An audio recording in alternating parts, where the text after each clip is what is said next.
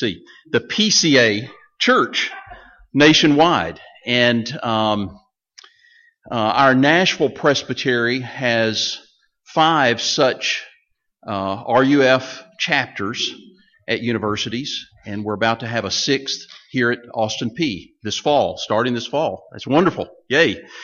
Uh, so um, we are very glad uh, when the directors uh, and ministers of these ministries come and preach and lead and tell us about what's going on uh, in these ministries. Um, Sam Taff is the director at uh, MTSU, Middle Tennessee State University in Murfreesboro. Uh, he has an intern, Matt. Is that correct, Matt? Uh, with him today, and uh, so Sam, come and lead us in our uh, in our study time. Yeah, thanks, Stephen. Good morning. It's great to be with y'all. Um,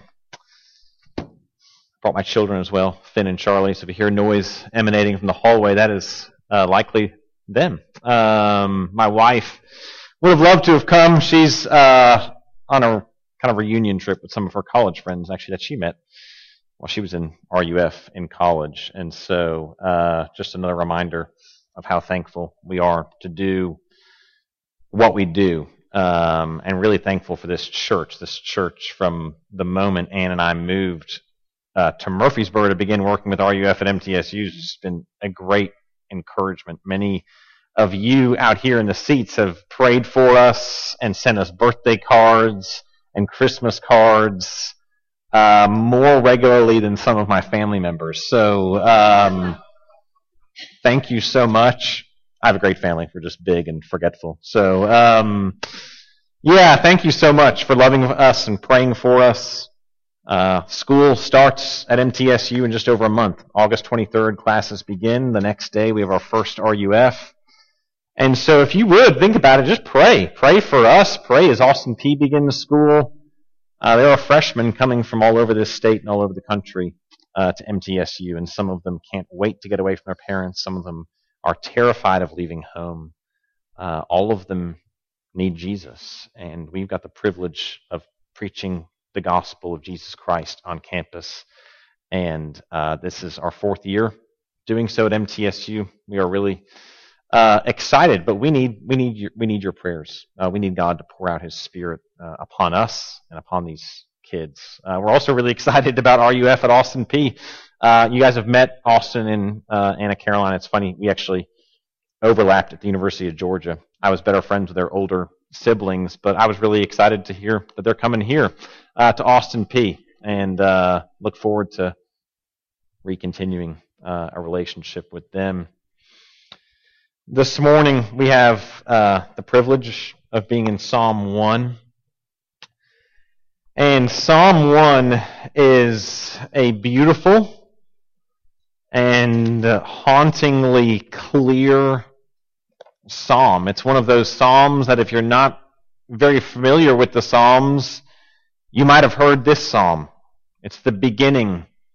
It's the gateway to the psalms, and in, in some ways it's a lot like some of the other psalms. In some ways it's very different. Some of the psalms are David and other psalm writers' prayers to God, and this first psalm almost sounds more like a proverb. It's God's word to us telling us that there are ultimately, this psalm kind of gives us the 30,000 foot aerial view and says, ultimately, even though there are many different types of personalities and giftings and paths that people take in life, ultimately, there are two paths in life and two destinations that those paths will lead.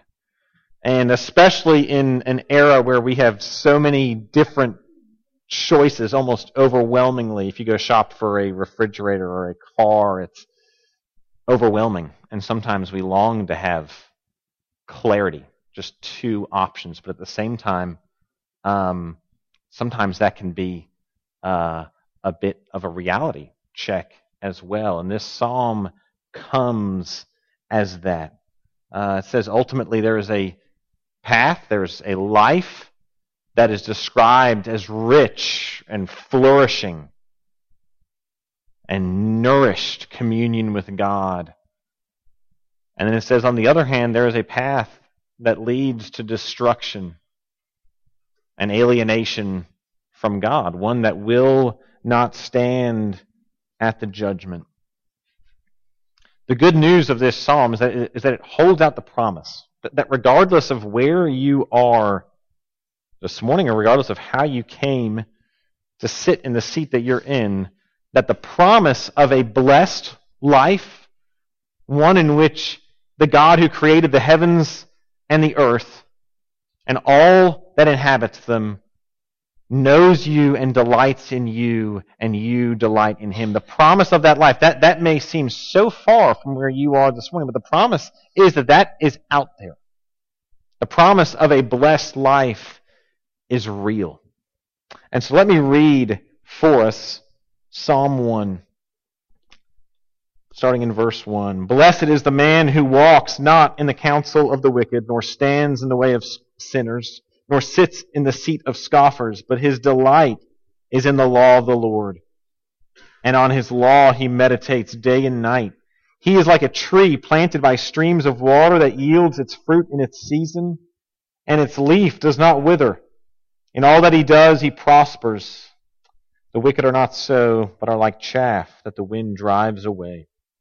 Therefore, the wicked will not stand in the judgment, nor sinners in the congregation of the righteous. For the Lord knows the way of the righteous, but the way of the wicked will perish. Let me pray for us. Father, Son, and Holy Spirit, we thank you that in our state of sin and wandering, in our state of instability, Lord, that you did not leave us uh, to figure out you or what it looks like to follow you or trust you, but Lord, you've given us your word. Uh, Lord, you've given us your Son, the Word become flesh, that we might have hope, that we might have instruction, that we might have the Savior who fulfilled this perfectly. And so, Father, it's our prayer this morning that as we read this word, that you would not only soften our hearts, that we might long to trust you and to follow you and to love and delight in your law, uh, but Lord, that we would also delight in you and your Savior, and we would long to make your name known. We ask this in Jesus' name. Amen. A few weeks ago, uh, Matt and I and uh, about 10 other students went to the Fiery Gizzard Trail, which, if you're not from Tennessee, I know the word Fiery Gizzard sounds like the strangest place, but it's just a really great trail, uh, kind of in between here and Chattanooga near Monteagle. And uh, as we were going down this trail. It was amazing, tons of waterfalls and uh, rivers going through, and you see some amazing sights. It's a 13 mile trail. We did about a mile and a half of it, but even on that, um, you get to see a lot of beauty. And we were going down into one of the valleys, and there was a waterfall, and the waterfall fell into this stream, and the stream was lined with trees, and uh, there was one huge boulder uh, along the shore that stood out because it was covered in roots. And, uh, you know, you think, golly, how could a tree, you know, I'm trying to be a gardener and, you know, I put all sorts of great soil and Miracle-Gro and, you know, I have about 50% uh, results. And uh, here's this tree that has its roots wrapped around a rock, an, an enormous rock about the size of this stage, and it's spread out. And I'm thinking, how is that thing even surviving it? You look up, and it's as tall as the other trees. It's thriving, and this is on the Cumberland Plateau, where it's usually about 10 degrees colder in summer and winters. They're winters; they get they get real winters, and it's freezing, and you got to survive these winters and these dry summers uh, because it was wrapped around this rock, but ultimately its roots fell into fertile, nourished soil, the, the soil that is right in this riverbed. The image we get of this blessed life, right, at, right in the middle of this passage, is of a tree by streams of water. Look at verse 3. The man who delights in the law of the Lord is like a tree planted by streams of water that yields its fruit in its season and its leaf does not wither. Droughts and dry winds may come, storms, freezing weather might come, but ultimately this tree thrives. Ultimately this tree lives and grows and is nourished. When we think about life, your life, the life of your family, isn't that an amazing picture? Because this is describing a person.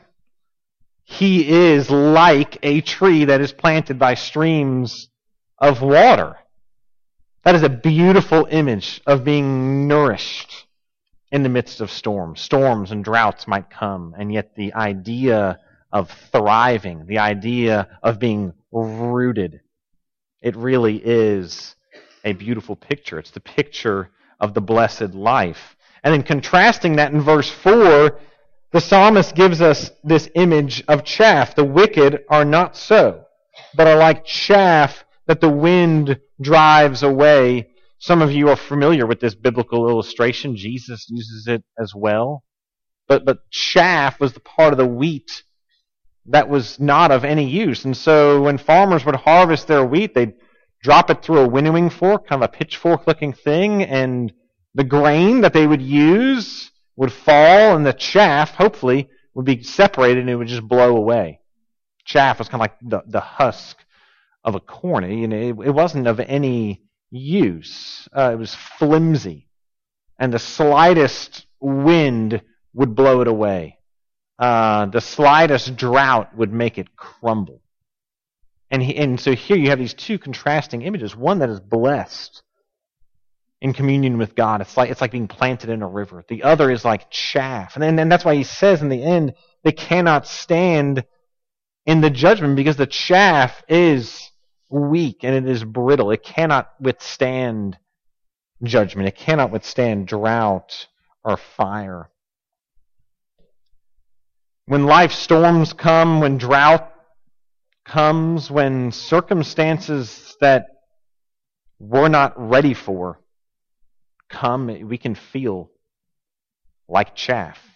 We can feel like we're getting tossed around. And, and so th- th- this psalm really does force us to ask ourselves the question when we feel like we are getting thrown a curveball, whether that's the loss of a job or someone has said something to you that's really affected you and you're wondering if that relationship is going as well as you thought it was. You wonder if you're worth as much as you thought you were because they've really hurt you. I, I don't know what it is, but when, when storms come your way, when sickness comes and droughts come, where do you attempt to plant roots? Where do you go to for nourishment? Uh, for some of us, when we feel like we're out of control, it may be going to something or someone that we can control. Sometimes when we get our, our most mad at other people, it's actually maybe not because of something they did, but it's because we're mad and we feel out of control and we want to just latch onto someone and control them or manipulate them. Or some of us may go for approval. Maybe we feel really down. We feel really tossed about, and we will do anything to get someone else's approval, even if that means trying to latch onto them so closely that we actually drive them away. What is it when life storms come, that you try to find nourishment in, that you try to plant roots in. This tree is stable. And you're feeling unstable. Where do you try to find? Where do you run to to find stability?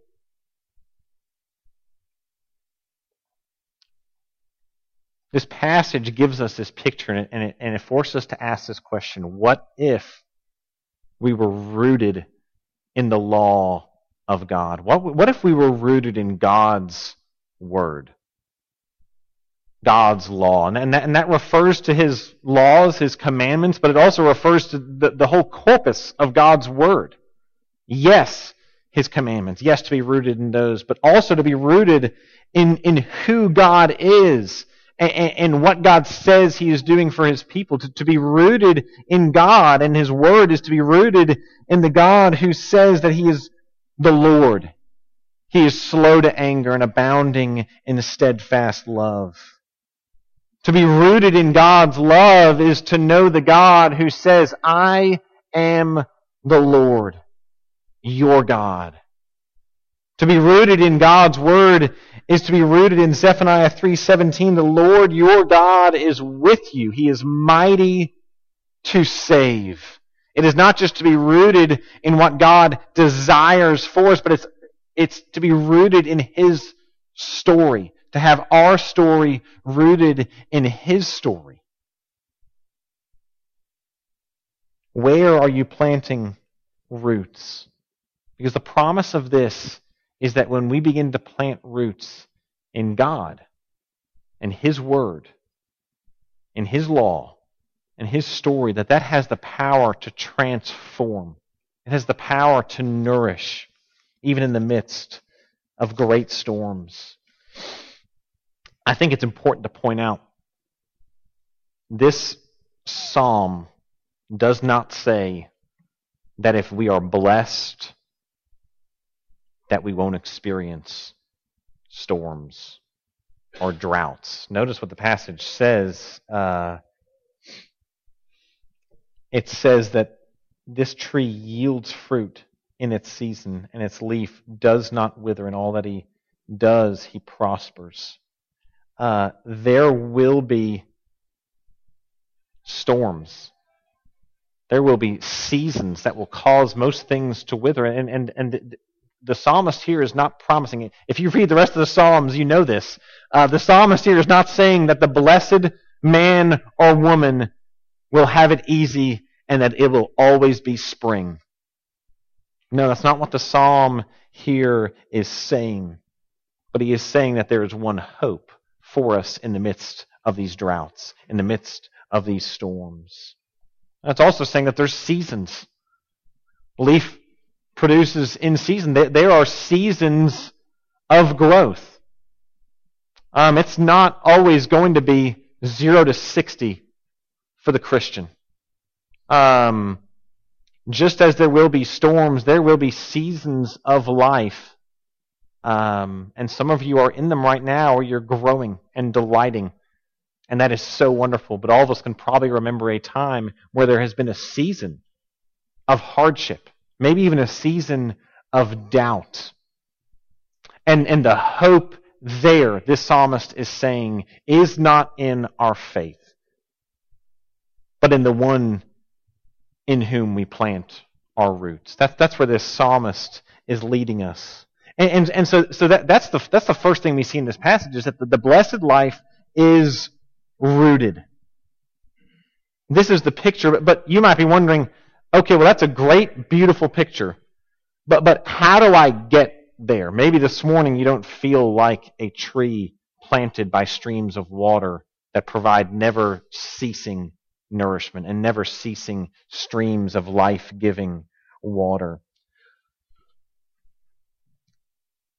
One of the things this psalm tells us is, is that we have to understand, if we're to understand what the blessed life is, one of the things that we have to understand about ourselves and every other person on this planet is that we are a people who are molded.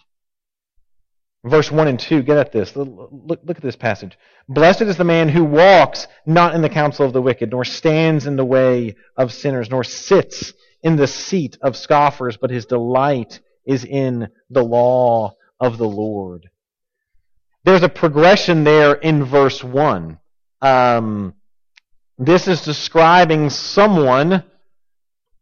He's describing the. He's telling us what the blessed man is not, and and what he's saying is is he's saying that, that this is someone who's been transformed. N- notice the progression. At first, they're walking in the counsel of the wicked. They're listening to this person's counsel. Uh, then they begin to do the way of the sinners. Uh, first, they begin to listen. Uh, then they begin to kind of do the things they do. And then lastly, they begin to seat. They begin to sit at their seat. Finally, they have a seat at the table. They go from kind of listening to their counsel to standing in their ways to sitting at their seat. You know, it's, it's, the image that came to mind here is of, you know, when we're younger and there's like a cool group and you want to be in the cool group. I don't know whether that's, you know, maybe it was in your school or church and say, okay, well, those people seem to have fun and they seem to be cool or popular. And so, well, okay, I need to begin listening. What are they doing? What kind of jokes are they saying? Okay, yeah, all right, I can do that. And then we kind of begin to do those things maybe, and maybe you get to, be, to begin like to tell those jokes, and then finally, you know, you've arrived when you maybe are able to sit with them at the lunch table. You've got a seat. You've been accepted. Uh, you are one of them. And that's a pretty good image of junior high. But, you know, it's, in some ways, it's not, we, we have more sophisticated ways now, but we, we can be tempted to do certain things just like that. There are still inner rings, as C.S. Lewis, that we would long to get into. And we will find ourselves saying things and doing things so that these people will look on us with approval. Why? Because we are a people who are being molded and we are being shaped. That's what this psalm says, is that we are a people who are being molded. We're being shaped. We're all listening to a voice. Whose voice are you listening to? Whose approval and acceptance do you long for? Who, whose table do you want a seat at? What, what's the group of people that you would really hope one day they'll look at you and say, he's one of us? Or, yeah, we've got his back. Or, yeah, we really approve of what he's doing and we really admire him. Whose voice ultimately are you listening to? This psalm is not saying, don't be friends with people who do things that are bad or have different views than you. But you know what? This, this passage does afford us the opportunity to step back from those relationships and just ask, how is this relationship affecting my walk with Jesus? Is this leading me to love God and His Word more? Or am I actually being shaped by them in such a way that's actually driving me away from Jesus and it's actually driving me away from His people?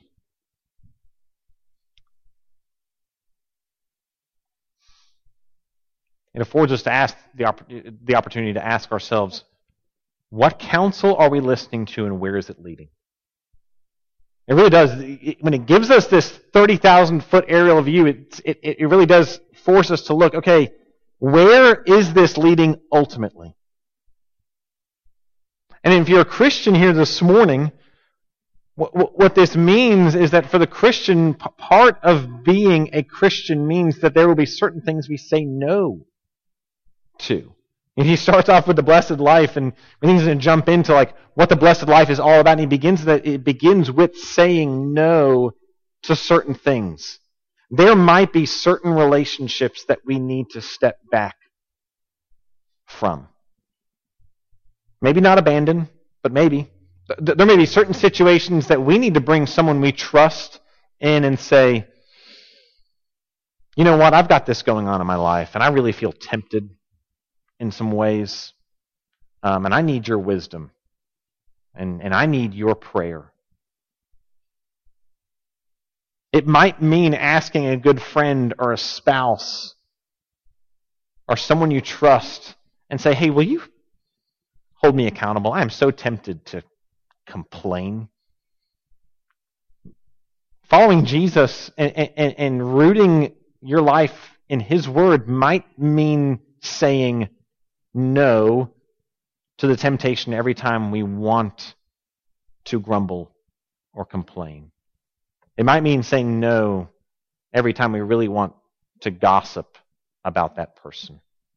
Uh, it might mean saying no to certain situations or certain websites. But the blessed life is not just merely a saying no. It's not merely a running away from. The one, the life that leads to communion with God is, is actually not merely a saying yes, but it's, notice how he describes it. It is a delight. The contrasting life of the chaff and of the wicked is not merely one that just says yes and just does the right things, but there's actually a different motivation.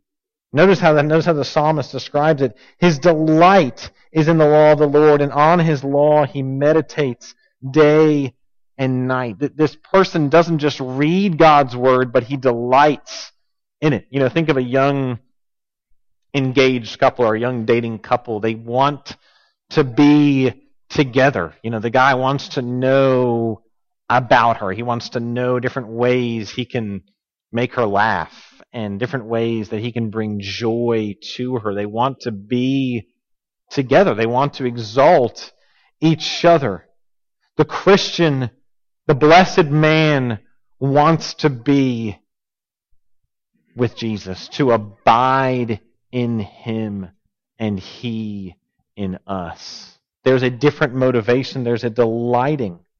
And there's this delight. Notice the second half of verse 2 leads him to meditate.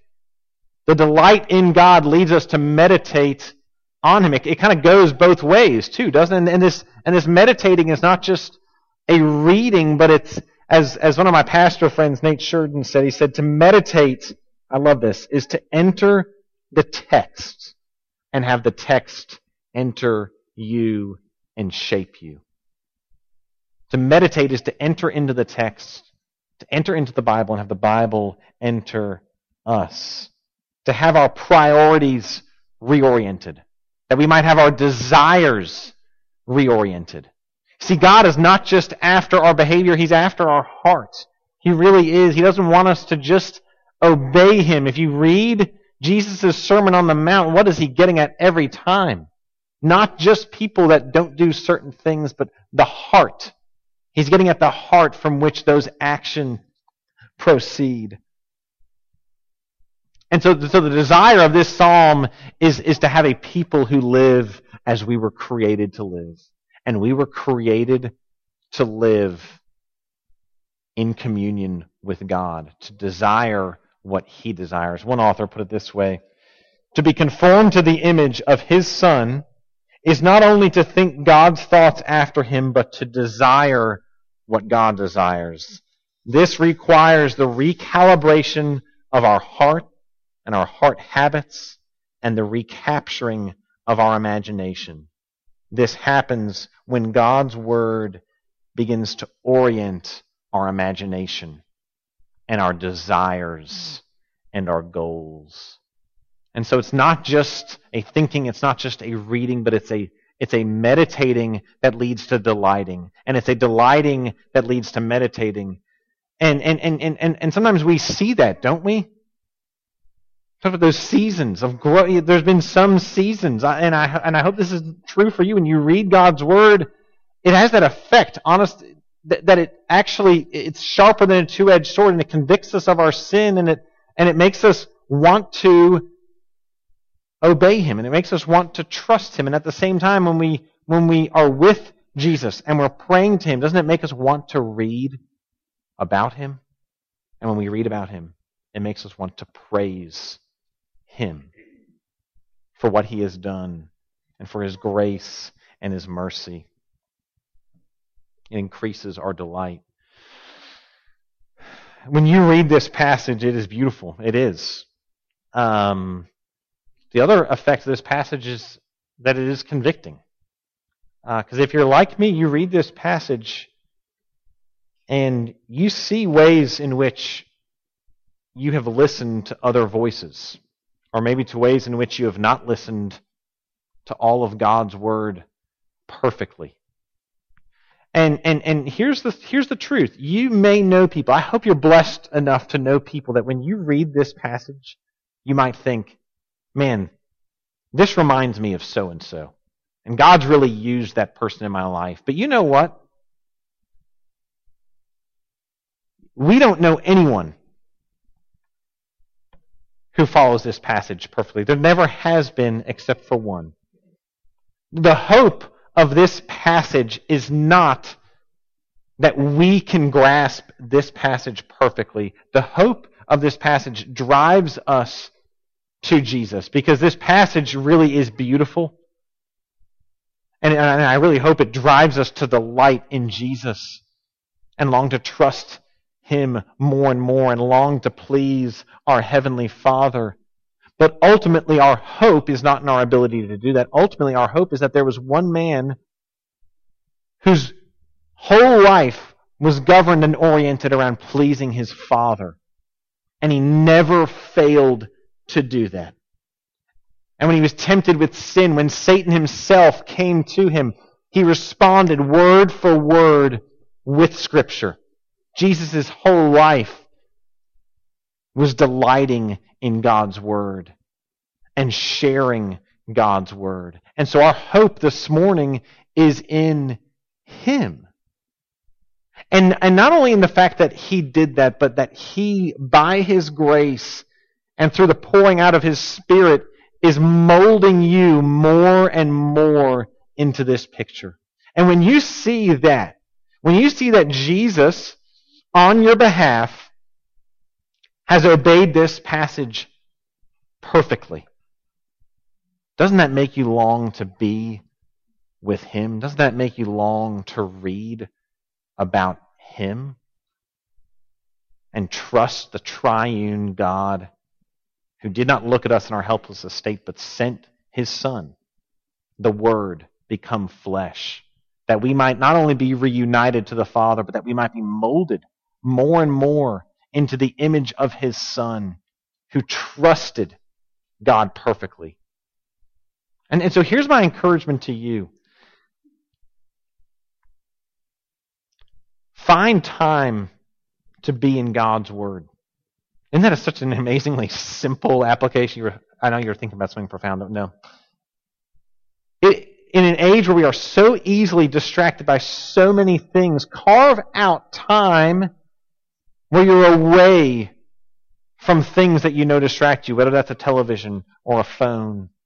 Maybe ask someone in this church, hey, I have children and I can't stop not thinking or doing something for them. Can you would you would you mind giving me some time this week that I could just read and pray?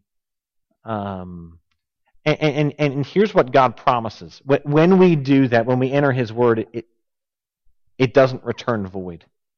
He actually works through this that we might become more and more like his son, that we might flourish and that we might be blessed.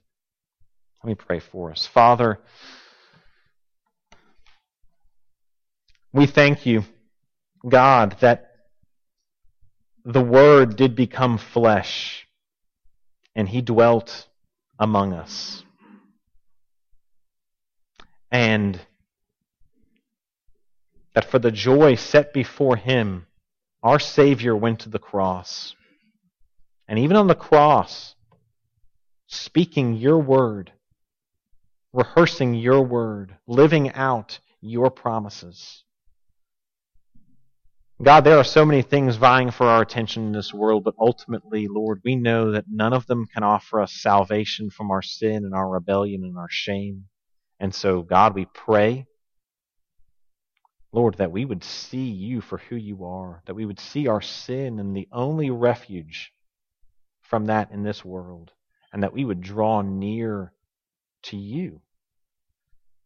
God, we ask this, that we might flourish and grow in the name of our Savior Jesus. Amen.